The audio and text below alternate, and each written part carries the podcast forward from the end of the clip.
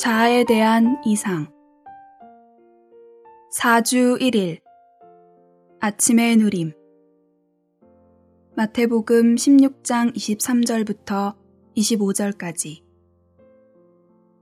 그러나 예수님께서 돌아서시어 베드로에게 사탄아 내 뒤로 물러가거라. 너는 나를 실족하게 하는 자다. 왜냐하면 내가 생각을 하나님의 일에 두지 않고 도리어 사람의 일에 두기 때문이다. 라고 말씀하셨습니다. 그때 예수님께서 제자들에게 말씀하셨습니다. 누구든지 나를 따라오려거든 자기를 부인하고 자기 십자가를 지고 나를 따라오십시오. 왜냐하면 누구든지 자기 혼생명을 구하고자 하면 혼생명을 잃을 것이고 누구든지 나를 위하여 자기 혼 생명을 잃으면 혼 생명을 얻을 것이기 때문입니다. 우리는 몸 안에서 건축되기 위해 자아에 관한 공과를 배울 필요가 있습니다. 자아의 문제를 고려해 볼 때 나는 여러분의 자아가 폭로될 수 있도록 더 많은 은혜를 받기를 간청합니다.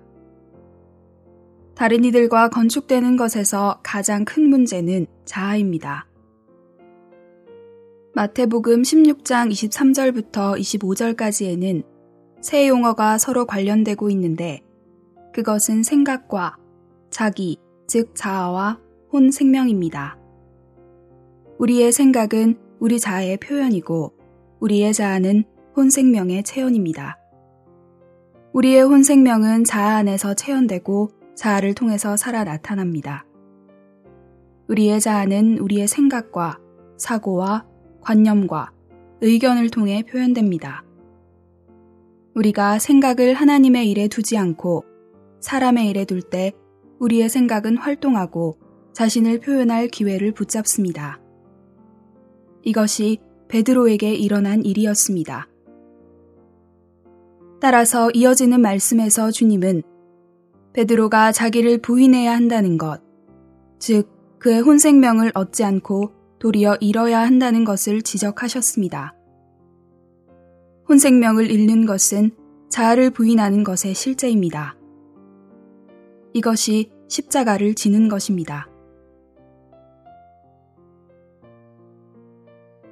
오늘의 읽을 말씀.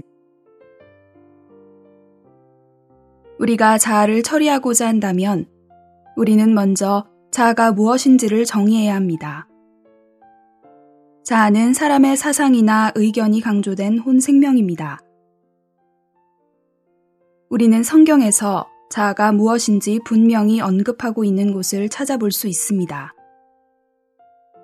주님께서 제자들에게 자기를 부인하고 버리라고 하신 것은 그들 자신의 생각을 내려놓으라는 말씀이었습니다. 주님께서 제자들에게 십자가를 받아들이라고 요구하셨을 때 이 말씀은 그들이 하나님의 생각, 곧 하나님의 뜻을 받아들여야 한다는 뜻이었습니다. 그러므로 주님은 여기에서 제자들에게 자신의 생각을 제쳐놓고 하나님의 뜻인 십자가를 받아들이라고 하셨던 것입니다. 여기에서 볼 때 자아는 인간적인 생각과 많은 관련이 있습니다. 그러나 자아가 곧 인간적인 생각은 아니며 인간적인 생각이 자아는 아닙니다. 그러므로 마태복음 16장 25절에서 주님은 더 나아가 누구든지 자기 혼생명을 구원하고자 하면 잃을 것이고 누구든지 주님을 위하여 자기 혼생명을 잃으면 찾을 것이라고 하십니다. 혼생명을 잃어버리라는 말씀은 바로 앞구절에 언급된 자아를 부인하라는 말씀 다음에 나옵니다. 이것은 자가 바로 다음에 언급된 혼생명이라는 것을 나타내고 있습니다. 혼생명이 바로 자아입니다. 이 인용 구절들에서 주님의 말씀은 단계적으로 이어지고 있습니다. 마태복음 16장 22절에서 베드로는 주님께 자신을 동정하라고 훈계하고 있으며 23절에서 주님은 이것이 인간적인 사상, 곧 사람의 의견이라는 것을 지적하셨고 24절에서 주님은 그것의 근원을 보여주시면서 이러한 의견이 자아라는 것을 말씀하셨습니다. 그러므로 우리는 자아를 버리고 부인해야 합니다. 또한 그 후 25절에서 주님은 자아가 바로 혼 생명인 것을 보여주심으로써 자아의 근원을 다루셨습니다. 혼 생명이 죽음에 넘겨졌다면 그것은 바로 자아를 부인하는 것을 의미하기 때문에 더 이상 사람의 의견이 없을 것입니다. 이 인용 구절들에서 23절은 의견에 대하여 말하고 있으며 24절은 자아에 대하여 25절은 혼생명에 대하여 말하고 있습니다. 그러므로 우리는 여기에서 자아에 대한 정의를 찾아볼 수 있습니다. 본질상 자아는 혼생명이며 자아의 표현은 의견입니다. 자아와 혼생명과 의견은 한 가지의 세 방면입니다. 이것은 그리스도 자신이 바로 하나님 자신이시며 그리스도의 표현이 성령이라는 것에 비유될 수가 있습니다. 셋이 하나입니다.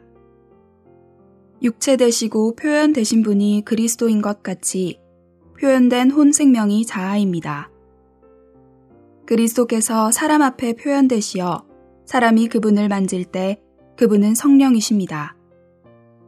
마찬가지로 자아도 사람 앞에 표현되며 사람의 의견과 관점의 형태로 사람에게 마주칩니다.